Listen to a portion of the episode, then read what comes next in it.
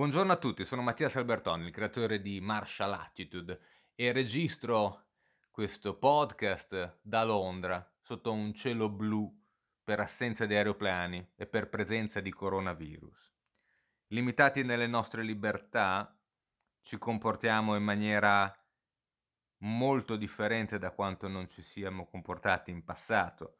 Facciamo promesse di comportarci meglio, di imparare nuove cose per comportarci in maniera più verosimile, più vera e più vicina alla naturale espressione di noi stessi o cerchiamo di evolvere, cerchiamo di capire alcune cose. Ognuno di noi sta sviluppando veramente metodi diversi, alternativi per affrontare i giorni di quarantena.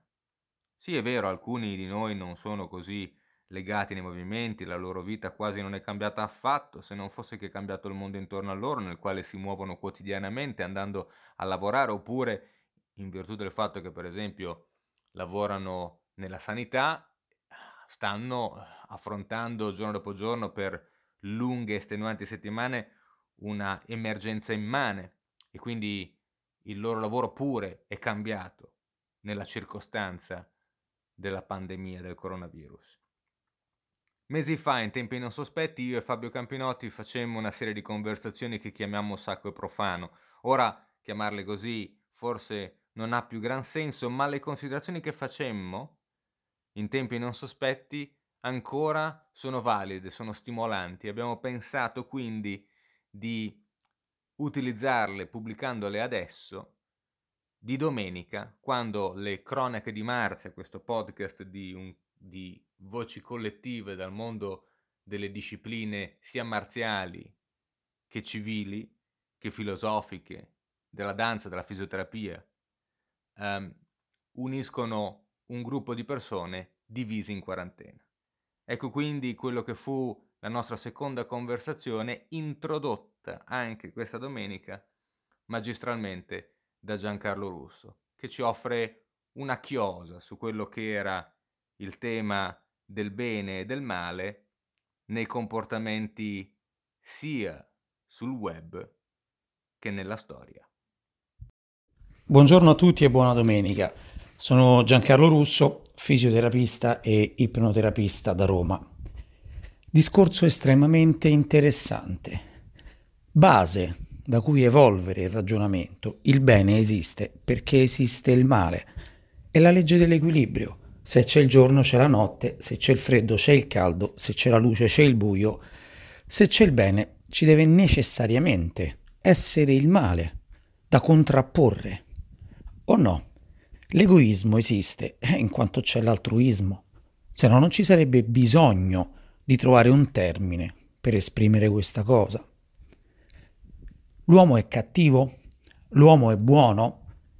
Oppure l'uomo risponde a quelle che sono le stimolazioni che arrivano su di lui e la gestione delle quali è deputata, in parte sì, alla parte logica razionale del nostro cervello, ma in parte è deputata all'elaborazione delle strutture più basse, più inferiori, quali? Beh, ovviamente quelle deputate alla sopravvivenza dell'essere umano, inteso come specie e come individuo, d'altra parte. Sono nuclei del nostro sistema nervoso abbastanza bassi, il sistema limbico, i ricordi del passato, le memorie ancestrali, Jung e l'inconscio collettivo, tutto il fardello epigenetico dei nostri antenati che ci portiamo dietro. Ogni informazione che raggiunge i nostri sensi viene trasdotta dal sistema nervoso a queste strutture che ne fanno una primissima elaborazione. Perché questo? Beh, ovviamente per accendere quei campanelli che ci mettono necessariamente in allarme qualora noi ci trovassimo di fronte ad un pericolo. Beh, e nello stesso istante l'amigdala passa in rassegna tutte le situazioni precedenti assimilabili con quella che stiamo vivendo adesso, una sorta di archivio emozionale alla ricerca ovviamente di una soluzione. Se la trova, ed è una soluzione abbastanza fattibile, abbassa i livelli di reazione, coinvolge la corteccia prefrontale e la persona prende una decisione. In caso contrario il sistema va in allarme la sostanza grigia periacqueduttale si attiva, i collicoli superiori vengono attivati, c'è la caduta dell'adrenalina, della noradrenalina e tutto il sistema si mette in allarme, si va nel pallone, si rischia di prendere un coltello, un sasso e di fare qualche cosa che in circostanze normali la persona non avrebbe fatto. Mi dovevo difendere, l'ho dovuto fare. Ora, la valutazione del rischio è strettamente personale. Per uno stuntman saltare nel fuoco non è rischioso, sa come si fa. Idem un pompiere, sì, ha paura come tutti noi, però è in grado di gestire la situazione perché ha studiato del suo lavoro. Se io mi trovassi coinvolto in un conflitto a fuoco, evento molto, veramente, guarda, o ci si trova coinvolto un rapinatore o un poliziotto che per loro il, dovrebbe essere il pane quotidiano, la reazione di queste strutture è completamente differente. Che cos'è il male allora? La volontà deliberata di fare male a qualcuno? Perché si innesca dentro la persona questo modo di azione? Chi fa del male a qualcuno deliberatamente, quindi la persona cattiva, è sempre cattiva 24 ore su 24 o alterna a questi momenti di cattiveria dei momenti di bontà, forse porta una ciotola di latte a un gatto randagio, forse fa una carezza a un bambino e però in altre volte è cattiva. A chi sta stabilire bontà e cattiveria? Qual è il codice che regola e che disciplina queste due diverse istanze hm, del nostro comportamento. Rubare è disdicevole nella nostra cultura, in altre culture non lo è. Uccidere, uccidere ha il suo perché e lo ha avuto negli anni passati in molte culture. Eppure se uno uccide deliberatamente è una persona cattiva. Forse voi non sapete come viene fatta la politica delle nascite in certi paesi. Da noi sarebbe orrore uccidere un neonato, in altri paesi significa sopravvivenza e addirittura se il neonato è di sesso femminile è improduttivo in certe società e viene destinato alla morte perché sarebbe soltanto una bocca in più da sfamare. Cos'è la cattiveria? E negli occhi di chi guarda e di chi giudica? e negli occhi di chi compie l'azione e negli occhi di chi subisce l'azione. Tu sei una persona cattiva. Perché? Perché non faccio quello che vuoi tu. Dove risiede la cattiveria? Dove risiede il male? Il male è una questione oggettiva o è soggettiva? Fino adesso noi abbiamo identificato come simbolo del male la figura di Satana all'interno delle sacre scritture il cui unico veramente problema fu il fatto di essere democratico, di ribellarsi a Dio e dire scusa ma perché non posso comandare anche io per un pochettino? E Dio lo ha precipitato all'inferno, perché era cattivo. Eh, ma noi conosciamo soltanto la versione di una persona e c'è stata già dipinta come cattiva l'altra, come Caino e Abele. E tutte queste storie che dalla notte dei tempi sono state fatte per instillare questo duplice concetto di bontà e di cattiveria dentro l'essere umano, fermo restando il fatto che noi costruiamo la nostra vita in base sì a quello che è il patrimonio ereditario, genetico, che ci portiamo dentro e che costituisce in parte il nostro sistema di reazione. Eh, ma poi c'è l'ambiente in cui viviamo e l'ambiente in cui ci sviluppiamo, all'interno del quale noi costruiamo nel corso del tempo dei valori che poi sicuramente durante la vita potrebbero essere messi nuovamente in discussione e poterci provocare o delle piccole crisi o delle forti reazioni che giudicheranno, pregiudicheranno e impronteranno ad esse tutto quello che sarà il nostro comportamento futuro. Prova ad andare a spiegare a un kamikaze islamico che farsi saltare in mezzo alla folla non va bene e che è una cosa cattiva. Lui ti risponderebbe, ma il mio Dio lo vuole e mi promette un paradiso delle vergini. Prova a dirglielo a quelli che fanno prepotenza e soprusi nella striscia di Gaza. Prova a dirlo agli americani che hanno sterminato gli indiani d'America. Prova a dirlo alle persone che vengono discriminate tutti i giorni, che anche la democrazia ha dei lati di cattiveria. Prova a dirlo e poi vedi se esiste veramente la cattiveria e la bontà. Buongiorno a tutti, quindi Sacro e Profano, siamo di nuovo qua in podcast a registrare sempre con Fabio Campinotti, professore di storia e filosofia a Genova, io invece sono Mattias Alberton e l'ultima volta stavamo parlando, Fabio, ciao. Ciao. Stavamo parlando della libertà e dell'uguaglianza, cioè se siamo tutti uguali oppure no, abbiamo introdotto l'argomento e poi ci siamo leggermente spostati su quello che è la libertà quasi di espressione, stiamo arrivando un po' lì sulla libertà di espressione, eh, soprattutto su quello che è l'ambiente del web. Tu hai appena asserito, avevi appena asserito che eh, bisognerebbe un po' investigare se uno è, un, è, davvero libero di fare quello che gli pare oppure no eh, sul web e che uno dovrebbe anche un po' coltivare questo spazio virtuale come se fosse uno spazio reale, in maniera tale da liberarlo quanto più possibile per quello che è la nostra responsabilità individuale delle brutture che il web sembra tirarci fuori, almeno quando poi cominciamo a fare commenti su chat, su social. E l'ultima cosa invece che mi era venuta in mente a me sentendo parlare te era il fatto che questa cosa degli pseudonimi, cioè questo anonimato non sempre c'è l'anonimato, ma questo anonimato possibile, questa possibilità di essere sotto pseudonimo o sotto mentite spoglie, è una cosa invece che gli artisti hanno sempre fatto.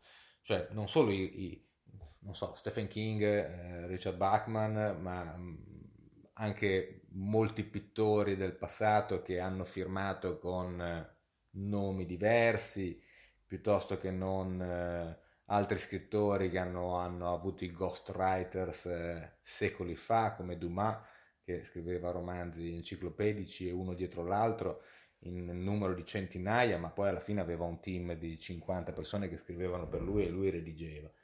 Per cui, so come dire, l'anonimato è una cosa che ha sempre dato libertà di espressione, no? Sì.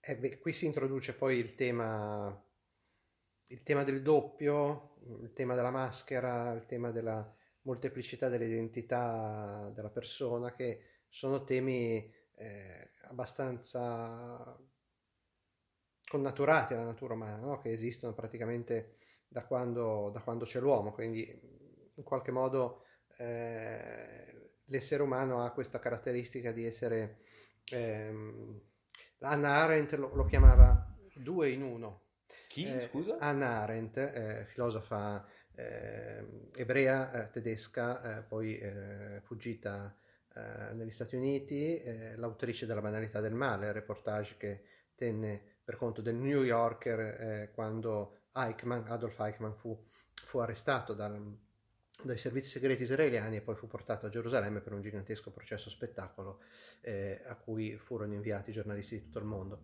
E, e Anna Arendt in quel contesto lì diceva, disse, fece capire che eh, nel libro che il problema, ehm, il grosso problema del nazismo era proprio questa, la mancanza di pensiero. Mm? E la mancanza di pensiero è data, secondo lei, è quello che afferma anche in altre opere, eh, dal fatto che a un certo punto si interrompe quel colloquio eh, interiore, silenzioso che ognuno di noi ha con se stesso, no? per cui eh, ci sono io, io che parlo con, con, la mia coscienza, con me stesso, no? quindi siamo due in uno, no? quindi quando io ho una cattiva coscienza, eh, quindi ho qualcosa da rimproverare a me stesso, ehm, questa, eh, questa, cattiva coscienza è come un'altra parte di me, no? che eh, volendo banalizzare molto il grillo parlante di Pinocchio, ecco, eh, che mi mette davanti a me stesso e questa compagnia di me stesso io devo essere in grado di, di ehm, ehm, accettare questa compagnia di me e di portare avanti questo silenzioso colloquio con me stesso. No? Eh, e questo significa pensare, no? significa porsi delle domande, cri- farsi delle critiche, avere dei dubbi, non avere proprio delle certezze, avere anche una cattiva coscienza, ma la cattiva coscienza ce la può avere solo chi una coscienza ce l'ha.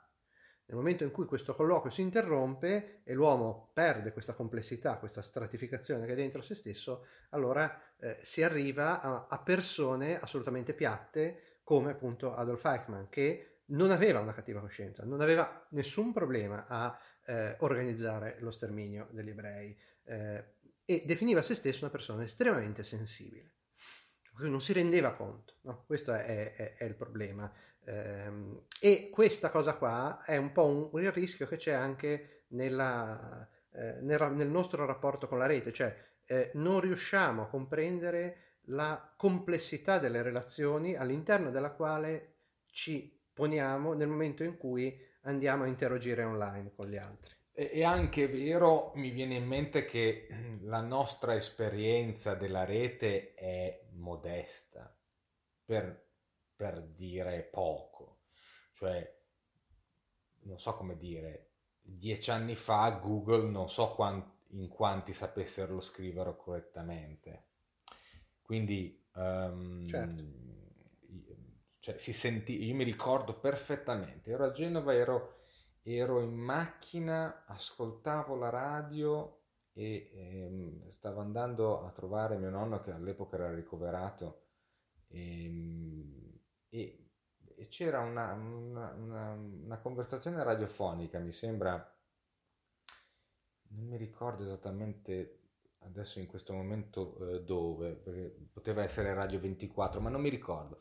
E, ehm, e insomma si parlava di questo Google come, come se fosse una cosa, sai, dicono che ci sono quelli che stanno facendo questa cosa che poi in realtà, perché tu sai già, alta vista, allora però Google. Ecco, sembrava di sentire parlare degli alieni, non so come sì, dire, sì. no? Per cui tele, ET, telefono, a casa.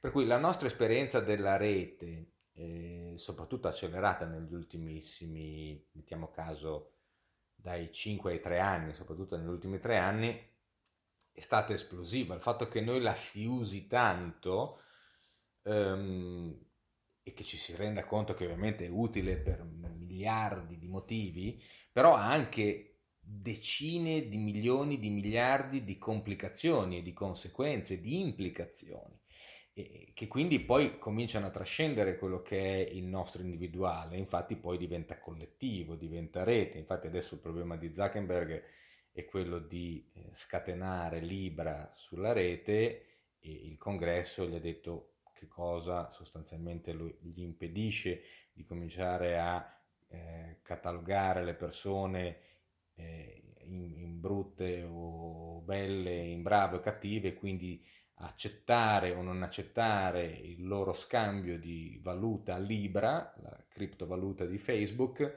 eh, quando invece una banconota da 20 dollari che il membro del congresso gli ha messo lì davanti al bancone quando le ha fatto l'inchiesta, la, la, l'interrogazione al congresso, gli ha detto questa banconota da 20 dollari che sia io piuttosto che non un narcotrafficante ha sempre un valore indipendentemente da chi la utilizza, da chi la porta, da chi la tira fuori dalle tasche. Invece con Libra come possiamo garantirci il fatto che Libra abbia un valore indipendentemente? Quindi sono problemi nuovi, giganteschi, che ovviamente impattano tutta la società. E, ma noi non sappiamo niente, cioè ci muoviamo come bambini.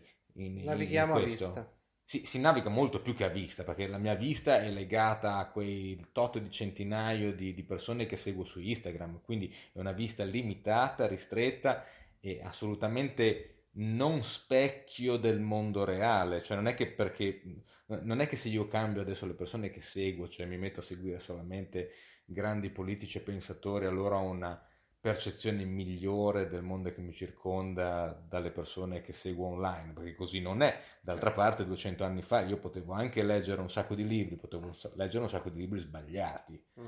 Cioè, il concetto di Eichmann è che comunque le persone sono degli individui pensanti per loro stessi, per cui poi concepiscono universi eh, tutti loro che magari non hanno attinenza col bene comune, perché potrà anche essere stato banale il tipo di male che Eichmann eh, eh, sviluppava, però c'è anche un altro libro che mi veniva in mente prima l'ho cercato adesso perché non me ne ricordavo l'autore, che è Goldhagen, che è un, in realtà, adesso l'ho pronunciato alla tedesca e probabilmente Goldhagen sarà sicuramente scandinavo, danese, non so, bisognerebbe cercarlo, però erano i volenterosi carnefici di Hitler, che è un, invece, questo è un, è un docente giusto appunto di storia, un ricercatore di storia, che ha scritto questo libro, secondo me, spettacolare su eh, come fossero stati recuperati eh, dal suo lavoro storiografico dei documenti che erano soprattutto l'epistolario dei soldati che lavoravano dentro ai campi di sterminio perché ovviamente tantissima documentazione è andata perduta perché i nazisti stessi l'hanno distrutta, distrutta prima sì. della guerra. Poi ovviamente ci sono le distruzioni della guerra e quindi moltissime cose diciamo che non si sanno o la traccia di, dei fatti avvenuti è difficile. Però sicuramente non si sono messi a distruggere le lettere di richiesta di trasferimento oppure dei rapporti del medico sugli ufficiali che stavano al campo. Ecco, cose, questa documentazione qua non è, non è, stata di primo acchito bruciata. E invece se ne evince il fatto che tutto funzionasse molto regolarmente. Cioè, esatto. cioè il, il, il, il, soldato diceva sono, sono, lontano da casa, mi piacerebbe trasferirmi, però c'è quell'altro che vive in un altro campo che avrebbe piacere venire a lavorare qua. Cioè l'economia, in questo caso non del nazismo ma del campo di sterminio, in Germania era molto attività lavorativa di tutti i giorni. Esatto, e infatti sì. tutti questi eh, centri di sterminio erano drammaticamente, e sono ancora, molto vicino ai centri abitati, perché era sostanzialmente comandare a lavorare poco fuori città, perché insomma in centro città non ce lo metti, però basta andare un attimo fuori, se no è troppo lontano, ci, ci vuole un sacco di tempo e c'era un sacco di famiglie, c'erano le, le, mogli che andavano a prendere i mariti al lavoro, insomma cose di, scene di questo genere qua. E dato che a quel punto lì non si parla più di 1, 2, 3, 300, 3000 persone, ma si parla di una società intera che accettava sostanzialmente di buon grado quello che stava succedendo, quantomeno lo reputava essere normale per certa misura, allora viene il dubbio che tutto l'impianto fosse non fosse visto, cioè l'atrocità apparisse trasparente. L'atrocità non appariva come tale. Appunto, ma probabilmente anche perché le vittime non apparivano come tali. Eh no, perché le vittime erano state costruite come non umani, cioè tutto il lavoro ehm, del sistema nazista era orientato proprio a ehm, non solo a far percepire gli ebrei come i nemici, mm, quindi la costruzione del nemico, ma a far percepire tutti gli ebrei e anche altre categorie come eh, non, non, umani, cioè a togliergli la caratteristica di eh, persone, persone, umane. Come si fa questo? Non, non, non, lo si può realizzare semplicemente dicendolo, ma bisogna costruire tutto un insieme di ehm, di apparati che ehm, via via cambino il modo di percepire la realtà. Eh, ad esempio, una delle cose che venne fuori proprio durante il processo di Eichmann fu, e, fu detta dal, dall'avvocato di Eichmann, che l'eliminazione degli ebrei era una questione medica. Quindi non era visto come un problema, come un, una profilassi. no? Cioè, esatto, una questione una medica. Quindi andava gestita nella maniera eh, più efficiente possibile. No?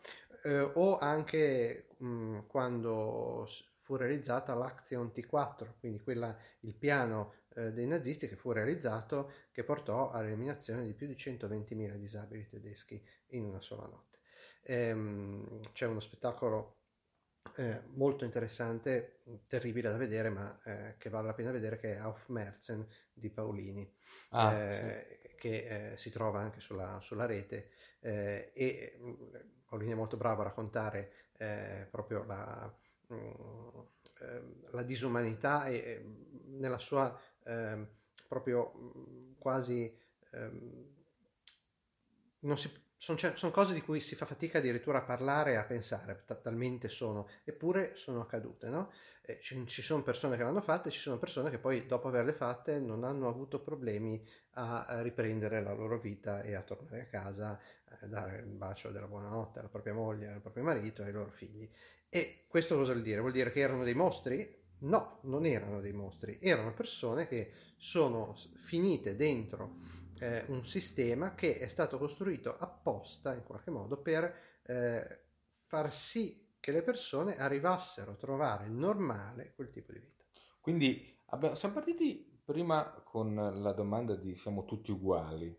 Sì. Ora, se per, per ehm, non vuole essere osceno e non vuole essere estremamente um, eh, non voglio neppure fare buttare del ridicolo su questo, però date le cose che ci siamo detti, se siamo tutti uguali, cioè se io sono uguale a te e tu sei uguale a quell'altro, automaticamente anche tutti coloro che hanno perpetrato grande male sono uguali a noi. E in qui eh, sta poi l'importanza di stabilire in che cosa siamo tutti uguali, perché siamo tutti certo. uguali anche nel ma lato oscuro della forza. È importante, so certo, ma questo è importante da, da capire perché da un certo punto di vista è vero, siamo uguali ai soldati nazisti, agli infermieri che realizzarono l'Action T4, eh, nel senso che siamo tutti portatori eh, della stessa umanità. Appunto, dico. E questo Cosa vuol dire? Vuol dire che io, quando guardo questi avvenimenti, quando giudico questi avvenimenti, devo sempre cercare, dovrei sempre cercare di eh, ricordare a me stesso che non ho davanti dei mostri, ma delle persone umane. E eh, per dirla con un'altra eh, autrice eh, di cui consiglio la lettura, che è Etty Illesum, che è una ragazza ebrea morta ad Auschwitz nel 1943, ehm, che ha lasciato un bellissimo diario eh, dei suoi ultimi due anni di vita, un diario molto corposo, e in una delle riflessioni che lei fa ad Amsterdam mentre vive la sua vita, eh, mentre l'Olanda è occupata, ehm, dice bisogna cercare di eliminare il male nell'uomo e non l'uomo stesso. Sì, um... E lo dice guardando quello che eh, accade tutti i giorni, quindi cercando di ricordare a se stessa che quei ragazzi tedeschi che costantemente eh, chiamavano gli ebrei e eh, li vessavano, li interrogavano, li rendevano la vita sempre più difficile, sempre più impossibile, poi hanno cominciato a raccoglierli nel campo di raccolta da cui poi sono partiti per Auschwitz, eh, sono ragazzi, sono ragazzi che stanno facendo qualcosa di terribile, ma sono ragazzi. D'altra parte il Philadelphia Experiment era stato, gira- era stato fatto con i ragazzi all'università, no? Sì, esattamente. Per cui in, in ambito completamente neutro di ricerca, di... è stato interrotto dopo tre giorni, mi sembra. Dopo quattro, una, quattro neanche giorni. Una settimana. Neanche una settimana. Era la ricerca di Anthony Zimbardo, mm. che poi pubblicò un libro molto, molto interessante che è, è, è, si trova pubblicato da Cortina in Italia, che è L'effetto Lucifero. Mm. Sottotitolo Cattivi si diventa. Sì, ecco, appunto perché... È il resoconto di, di, di, quegli esperimenti lì. Sì, del sì, sì. Experiment. Ricordiamo un attimo di che cosa fosse il Philadelphia Experiment, cioè l'idea era quella di studiare i comportamenti sociali, giusto appunto quelli che possono essere le, le prerogative di alcuni individui se vengono divisi in gruppi distinti, per cui ragazzi dell'università, ovviamente che si sono uh, adoperati volontariamente a fare l'esperimento, sono stati sostanzialmente divisi in due gruppi. Uno erano i carcerati e l'altro era i carcerieri.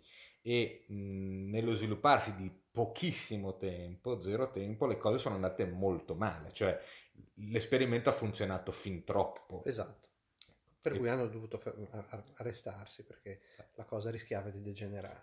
ed è successo in, in zero tempo. In parliamo degli Stati Uniti, parliamo, mi pare, del, degli anni fine 80, una cosa del genere. Fine anni 70, secondo me. Ah, 70, sì. fine anni 70. Per cui, so, dire, uno scenario completamente differente, ecco. Con, e, eppure è, è successo ugualmente, per cui e poi ovviamente uno non può non pensare al Signore delle Mosche, non sì. so come dire. Ecco. Lo stesso, lo stesso, esperimento, cioè lo stesso tipo di studio, fu realizzato poi sempre da, da Zimbardo, eh, che ehm, approfondendo questo, i risultati che aveva ottenuto in quel contesto lì, eh, per quanto riguarda i casi di tortura che eh, si erano realizzati durante la guerra in Iraq eh, nel carcere di Abu Ghraib. Mm. Eh, quando appunto i soldati statunitensi furono accusati di eh, comportamenti eh, inumani nei confronti eh, dei prigionieri ehm, iracheni. E, e, questa cosa qua poi si potrebbe moltiplicare, nel senso che è stata studiata in questi due casi, ma eh, di fatto eh, poi è presente un po' in tanti altri contesti della storia dell'umanità. Beh, evidentemente eh, ci, ci, sono le... Mh, ovviamente non abbiamo le testimonianze dirette esattamente di tutto quello che succedeva a Guantanamo, però certo. so, Guantanamo è un'altra realtà e conosciamo quella perché non ne conosciamo invece tante altre che invece sono assolutamente segretate, segrete, continuano ad avere eh, la loro vita quotidiana, per cui non è che le cose spariscono semplicemente perché abbiamo chiuso Guantanamo, insomma si è chiuso Guantanamo e ci sono altri 2500 posti in cui succedono esattamente le stesse cose con persone che non sono cattive ma che si comportano in maniera cattiva, non, so, non saprei neppure come dirlo. E questo ritorniamo sempre al discorso se siamo tutti uguali oppure no. Tra l'altro poi tutto questo fa pensare che ci sia poi uh, la necessità sociale proprio di ehm, mettere un super partes, per esempio di codificare i comportamenti appunto a livello di legge in maniera tale che siamo tutti uguali di massima nei diritti, però almeno per quello che riguarda i comportamenti vengono regolati da una, un ente superiore che diventa poi il corpo leggi, o no? Certo. Beh, lo scopo del diritto dovrebbe essere proprio quello, dovrebbe essere quello di garantire eh, un limite e eh, soprattutto anche di cercare, eh, secondo quello che è il principio che si è affermato a partire eh, da, da, quanto affermato da Cesare Beccaria nelle, nei delitti delle pene, eh, un, una funzione eh, realmente riabilitativa no, della pena, perché per dirla con, con Platone, eh, nel Gorgia, eh, Platone afferma che chi commette un, un delitto, chi commette un'ingiustizia, eh, si trova in una situazione più disgraziata di chi la subisce. E su questo ti fermo un secondo, così ci, ci, ce lo prendiamo come appunto per la prossima volta, così ricominciamo Senza. dal Gorgia di Plotone e ricominciamo da qua. Grazie infinite a Fabio Campinotti. Grazie a voi. Eh, grazie a voi di aver ascoltato ovviamente da Mattias Alberton, Sacro e Profano, conversazioni sui massimi sistemi. A presto.